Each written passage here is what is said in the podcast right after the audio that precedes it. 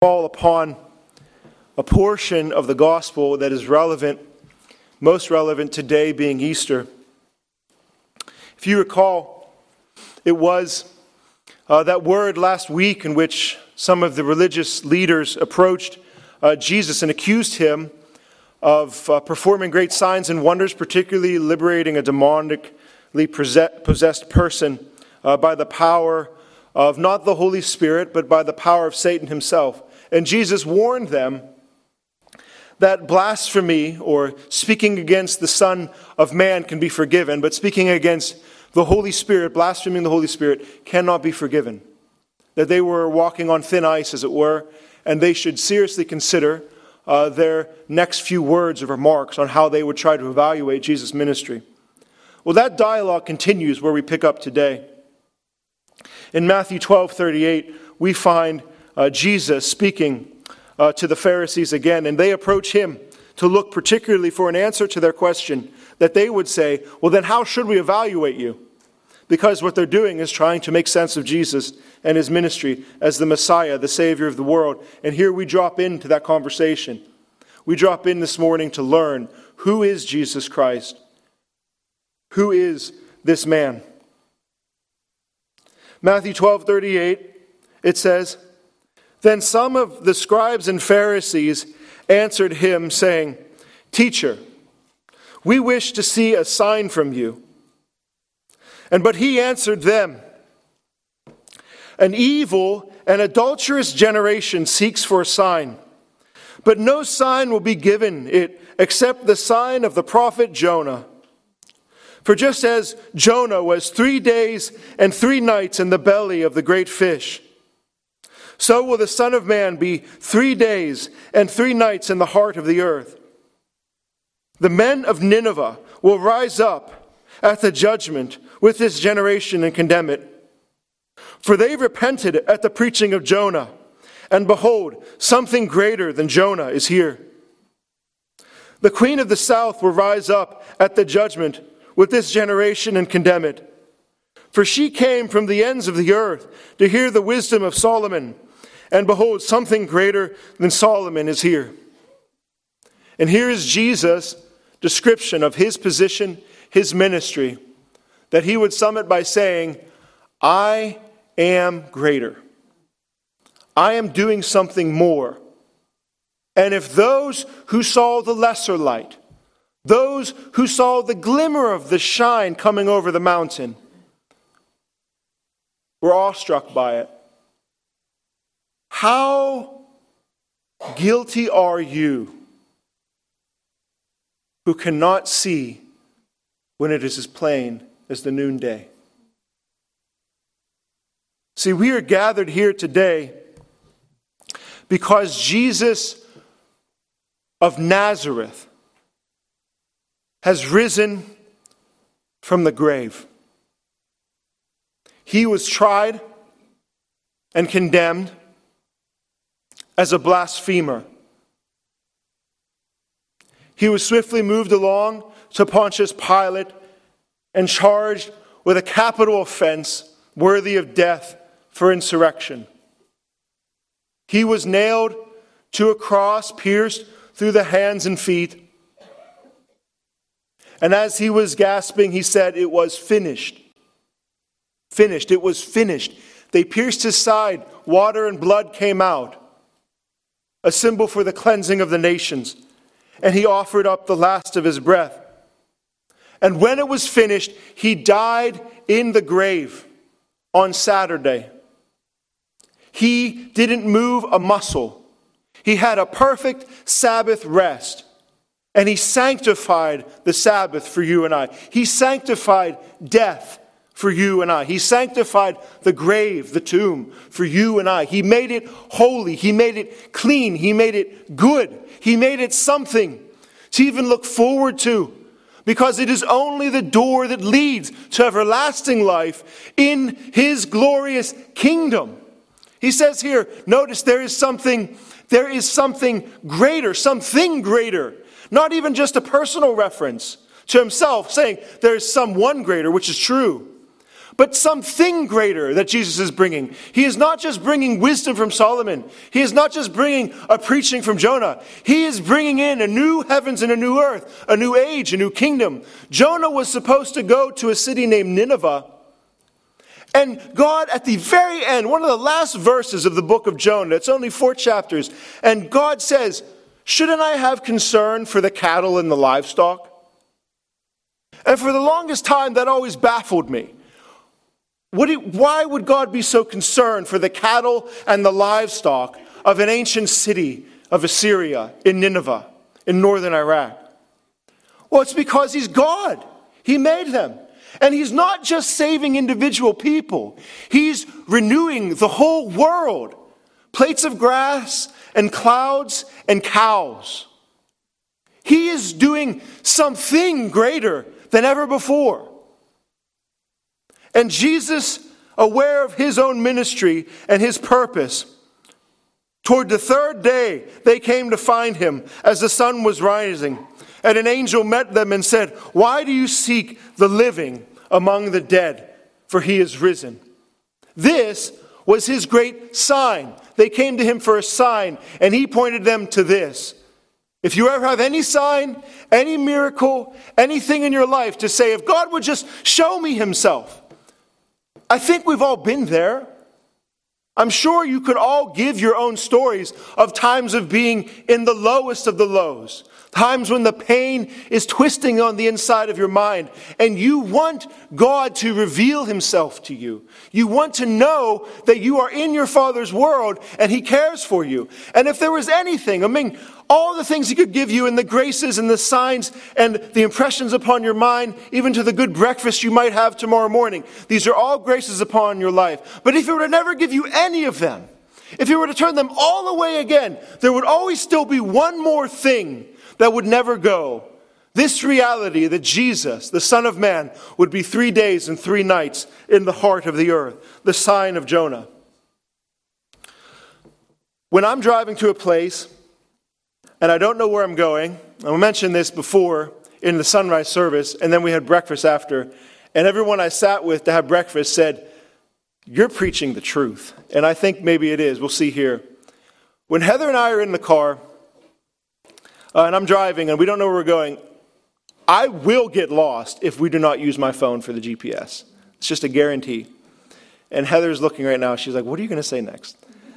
See, if if we use Heather's phone, I'm going to get lost because, see, she'll put it on her phone and she'll sit there with her phone in her hand while I'm driving on the other seat. That's usually how we drive in two separate seats. And I'm doing my thing, my thing, which me- mainly means looking for the, the dashes and the white lines and stay between them and try not to drool on myself. I don't think about much. I just drive, right? But if I have my phone with me, it's in my hand, it's dinging, it's saying, here's your turn in, a, in five miles, in, in three miles, in half mile. Oh, okay, I won't miss that. But see, if we put the phone, the GPS on Heather's phone, then she'll kind of like maybe text a little, scroll Facebook a little, and then she'll, she'll gla- glance over and be like, oh, by the way, in about you know, five miles, you're going to have to you know, get on that, that exit. And I'll say, okay. And then, of course, I'll drive right past the exit. So we kind of have a system where we understand if we're going somewhere, I use my phone and we get there. See, but the problem with that, it's not the sign. You see, the, the, the big, the interstate signs, you know, they're just as big, they're just as green. They reflect uh, the, the light on, on, the, on the beginning of the car headlights just as well as any other time, right? The, the, the problem is not the sign. The signs are working great. The problem is I'm not looking for them. I'm occupied. My mind is thinking of other things. I'm looking other directions, and the signs have no effect upon me. They just don't. You see what is going on between Jesus and these Pharisees.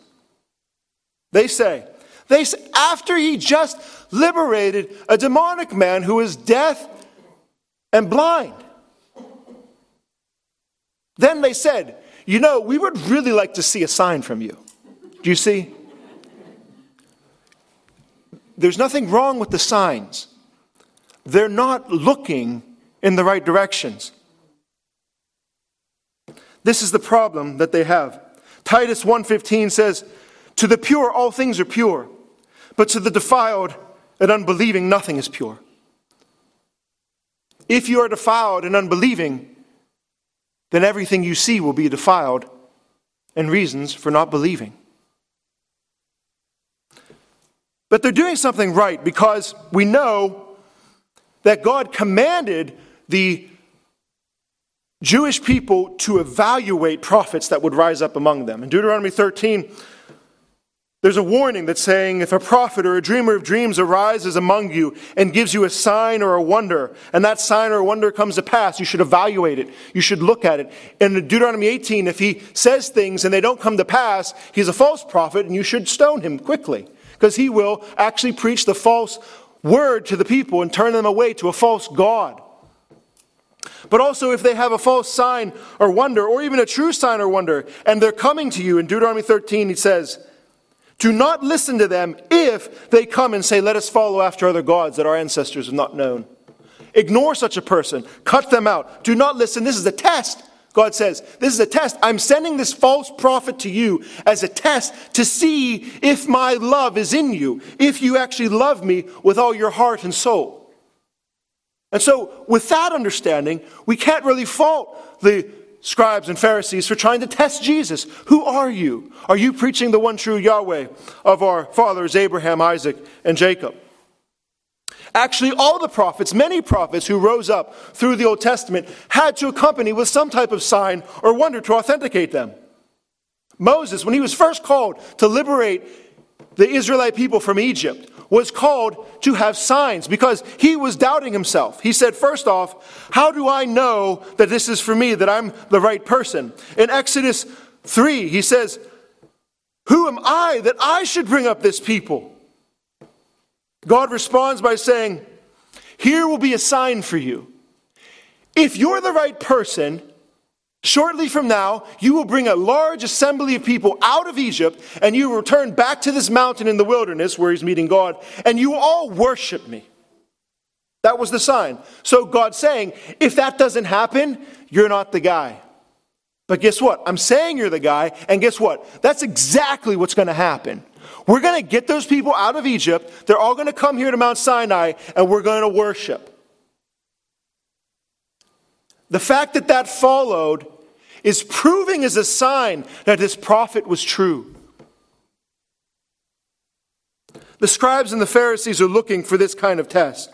And so they answer him, Teacher, we wish to see a sign from you. That is, some type of miraculous event that's unexplained by natural phenomena, something that causes you to pause. We know Elijah was a prophet who actually called fire down from heaven. In Luke, the passage says, We seek to see a sign from heaven for you. Maybe, we're not sure, their suggestion was healing demoniacs, healing people who are blind or lame is one thing. We want another sign. We want something transcendent. We want something that can't be unargued with. We would like you to send fire from heaven or, or some other sign of the old that was just big, objective miracles.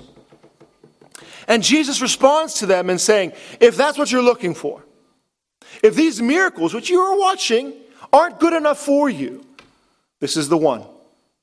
The one you will have, the only one I will give you, is the sign of Jonah. Three days, three nights in the heart of the earth. But before he says that, he rebukes them particularly because he knows what's going on in the heart. Jesus rebukes the, them as an idolatrous generation. He says, An evil and idolatrous generation looks for signs. See, missing the signs is because they're looking in other places. Like if I'm driving down the street, noticing that the leaves are changing, I will miss my sign. Well, here's the example. He says for them, You are adulterous. Adulterous. That is, you are lusting after other gods. You love not Yahweh, the one true God. If you loved God, you would love me. If you love me, you would see the signs for what they are. See, they're not seeing the signs in the same way a man with an adulterous eye can't see his wife. It's a heart thing, he's saying. It's not though your wife has no signs of beauty, she does. You're just looking at other women. You're looking in the wrong place. and you're not seeing it. You see how he went there?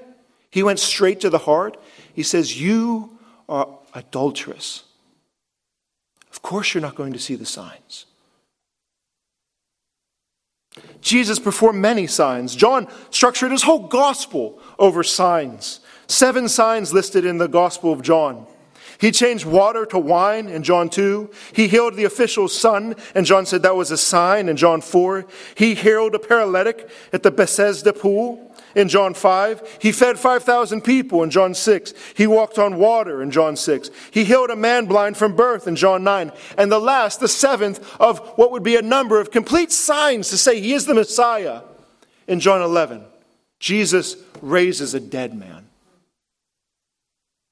He calls Lazarus and brings him out of the grave.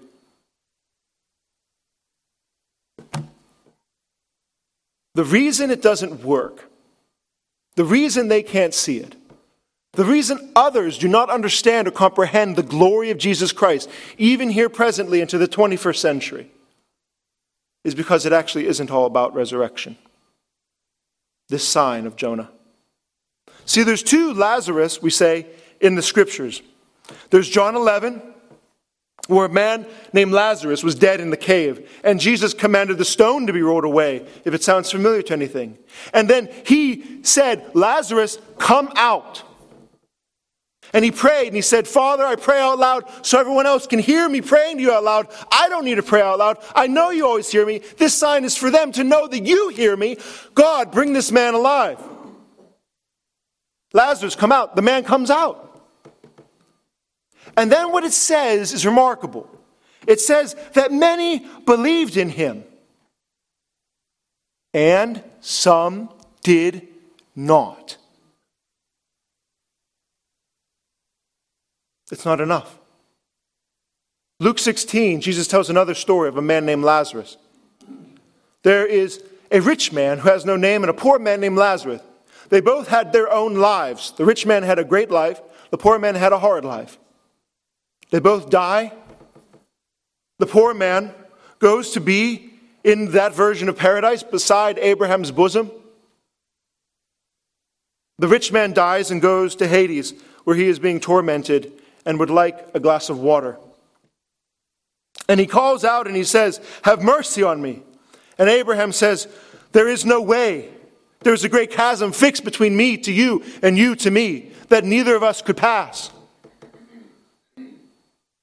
And then the rich man says, I beg you, send Lazarus back down to earth.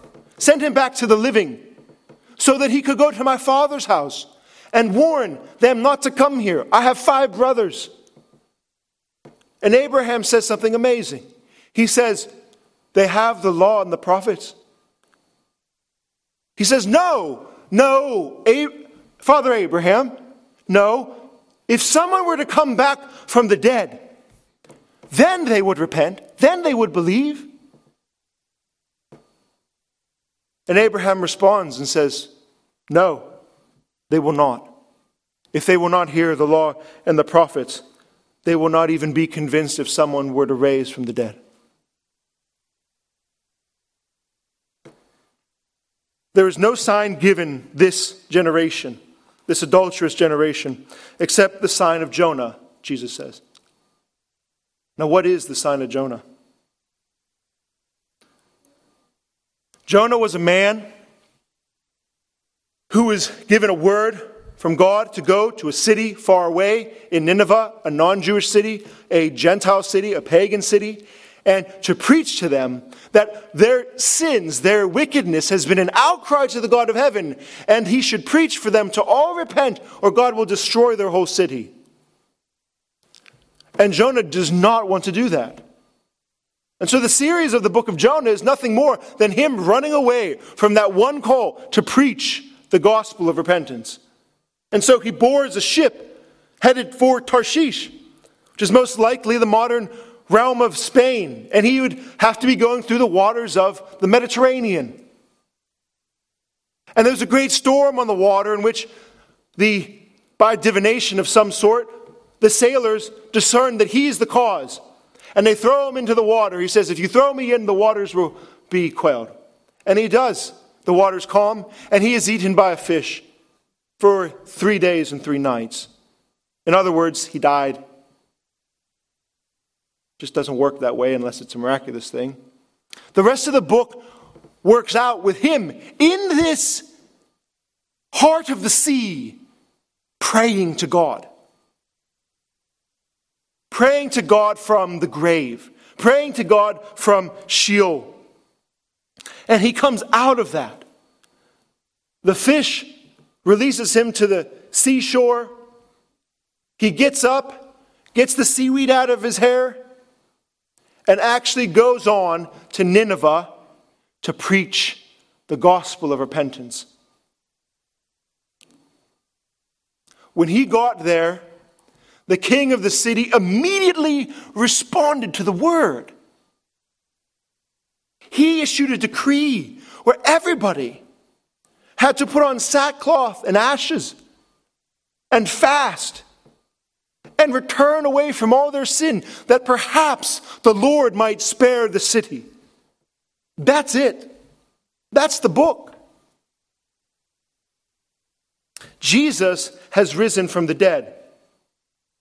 After his Sabbath of death, Mary Magdalene, Mary, the other Mary, many other women went to the tomb. An angel of the Lord descended and rolled back the stone and appeared like lightning, and his clothing was as white as snow. And he said, Do not be afraid. I know you seek Jesus who was crucified. Now go quickly, he says, go quickly to the disciples and tell them to go immediately to the north, to Galilee, to the mountain where the Lord said he would meet them after his resurrection. God designated a place for them to all meet after he rose from the grave. And the angel says immediately, Go tell them he is alive, to stop crying to stop weeping and get to work. And so they run. And they tell the disciples. It says in Matthew 28 that they all actually did go back to Galilee. They gathered on a mountain. And when they saw him, they fell down and worshiped him. And are you ready for this part? They fell down and worshiped him, and it says, Matthew 28 17, and some doubted. The resurrection of our Lord, standing there, holding his feet in worship. Someone standing there from the sidelines, not believing it. This resurrection has no power apart from something else. For Jesus himself teaches no one, even now, believing in a resurrection like this, could actually change anything. What is this sign of Jonah? That even when the Lord comes back and they are right there before him, there is doubting. The reality is that what followed from Jonah was a resuscitation. That is, he died he came back and then he preached. And when he preached, a whole city fell on their face and truly were cut to the heart and changed their ways and worshiped the one true God, Yahweh. A whole city. That after the power of a resurrection, there was also, also the power of prophetic preaching, prophetic declaration.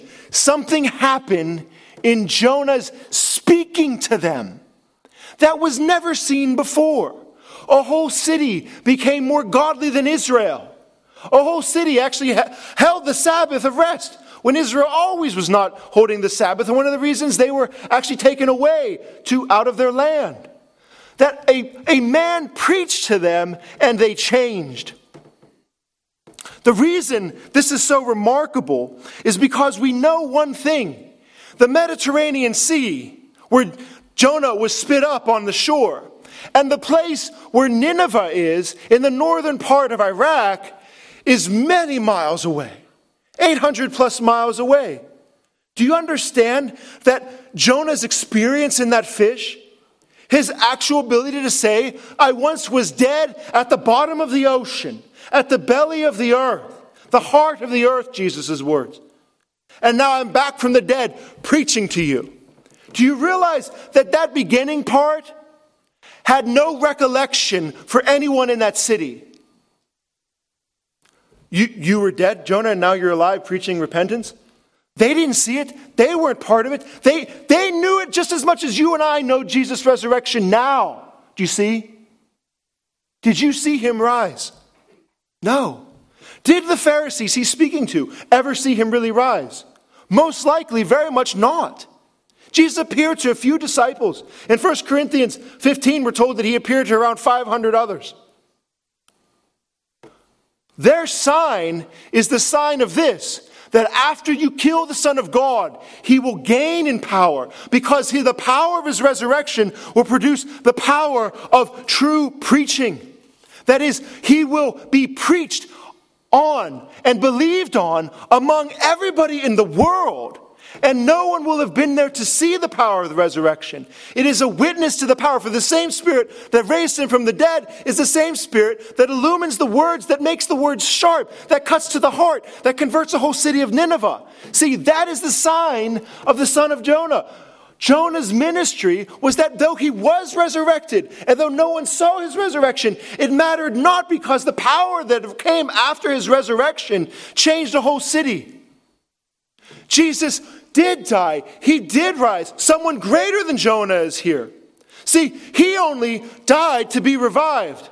Jesus truly died under the condemnation of death, sin for us, and he rose not to never die again, like Jonah, like Lazarus, resuscitated for only a few more days. Jesus rose in eternal life. He is seated at the right hand of the Father. He actually possesses life. And he can bring that power and life to words. And the glory he gets in the prophetic preaching of his resurrection is that it changes people's hearts. You and I are right now in this moment under the sound of my preaching, fulfilling the sign of Jonah.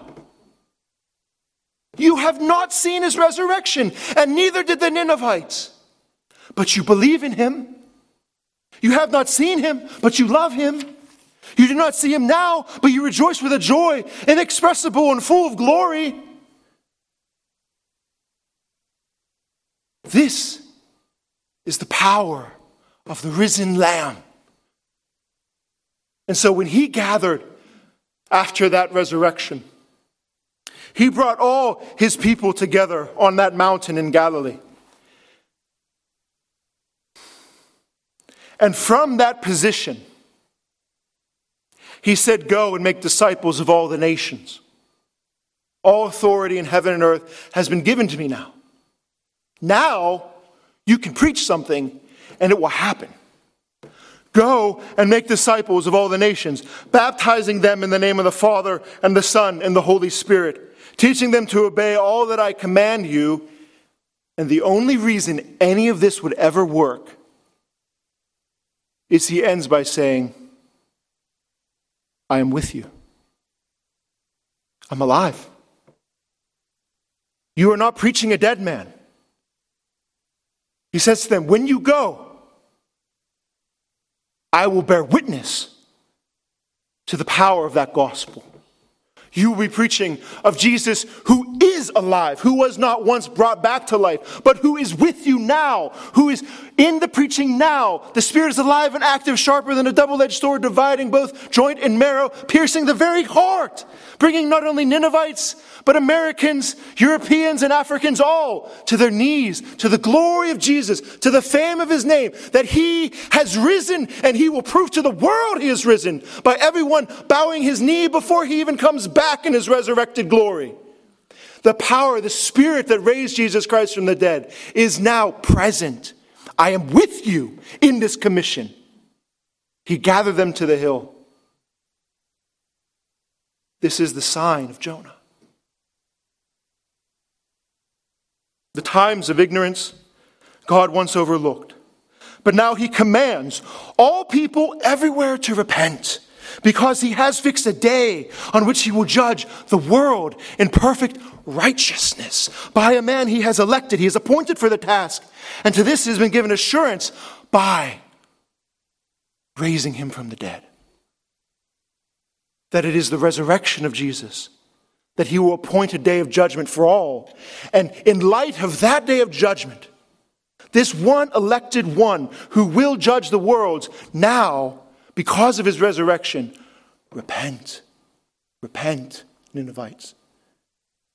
And the power of it all is it actually works. People do.